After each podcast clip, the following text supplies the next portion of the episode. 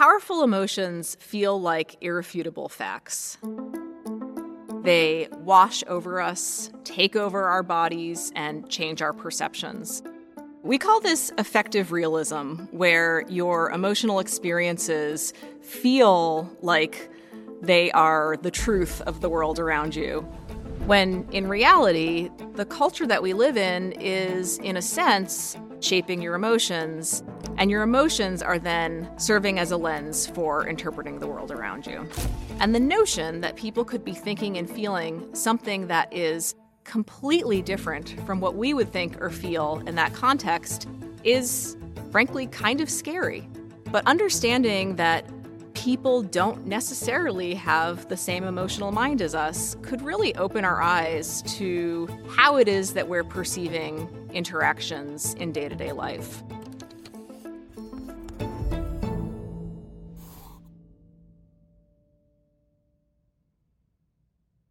I'm Kristen Lindquist, and I'm a professor of psychology and neuroscience at the University of North Carolina at Chapel Hill, and I study the neural and cultural basis of emotion. Emotions are like cultural artifacts.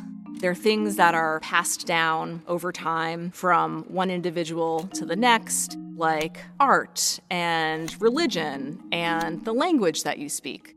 Now, I should clarify this is not to say that there isn't a biological basis for those things. All humans are born with the basic hardware that helps the brain create emotions, but it's not just biology that produces the process of evolution. Cultures evolve too.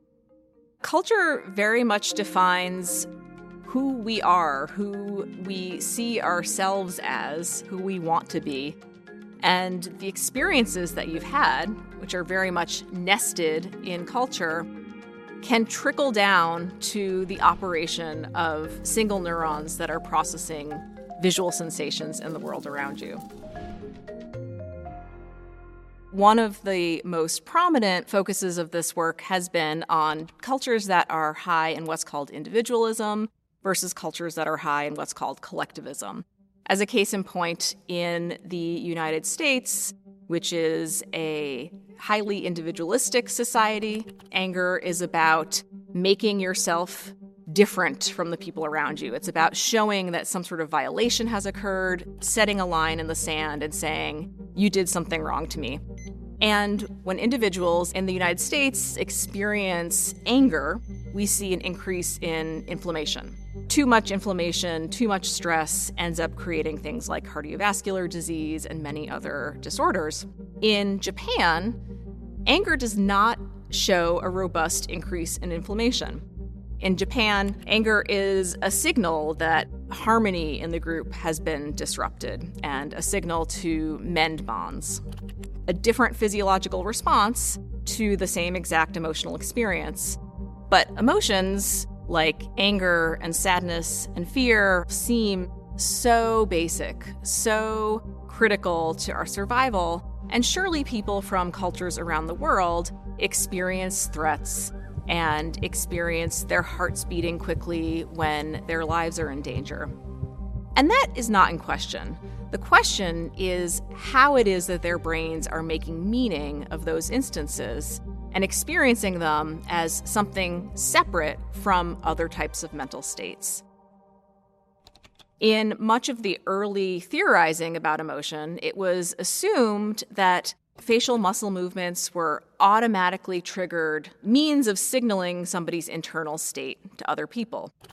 The theory has progressed on this over time to suggest that it may be that people are communicating what they feel with their facial expressions but not automatically and reflexively, in much the same way that they would use language.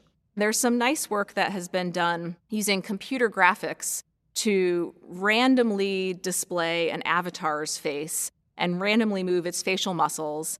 And so participants from China saw a movement of an eyebrow or a wrinkling of the lip that Western perceivers did not see. In the UK, there were facial muscle movements associated with an emotion like anger that were not perceived to be associated with that emotion category in China. So there's a fair amount of variability in which specific facial muscle movements are associated with different categories. And what's really critical to understand is that The signals that people make with their face need not give some veridical representation of what it is that they're feeling. But secondly, that we are imposing our own cultural biases onto people's facial muscle movements. This all comes down to something which in philosophy is called the problem of other minds, which is that we can never truly understand the content of other people's minds. And yet, when we encounter people from different cultures in daily life, even within our own cities, people who come from different regional backgrounds or have different religious backgrounds or even have different political identities. It can be stressful to encounter other cultures and realize that something is just a little bit out of sync. If you recognize that everybody's psychology is a little bit distinct and that you are perhaps imposing your own bias onto things and have more of an open mind about trying to learn what somebody is feeling instead of assuming, then there's more avenues for connections across groups. Each person is bringing to bear really something that is unique, a unique angle on the world around them. And ultimately, this diversity in perceptions could lead us to better answers about how it is that the world works.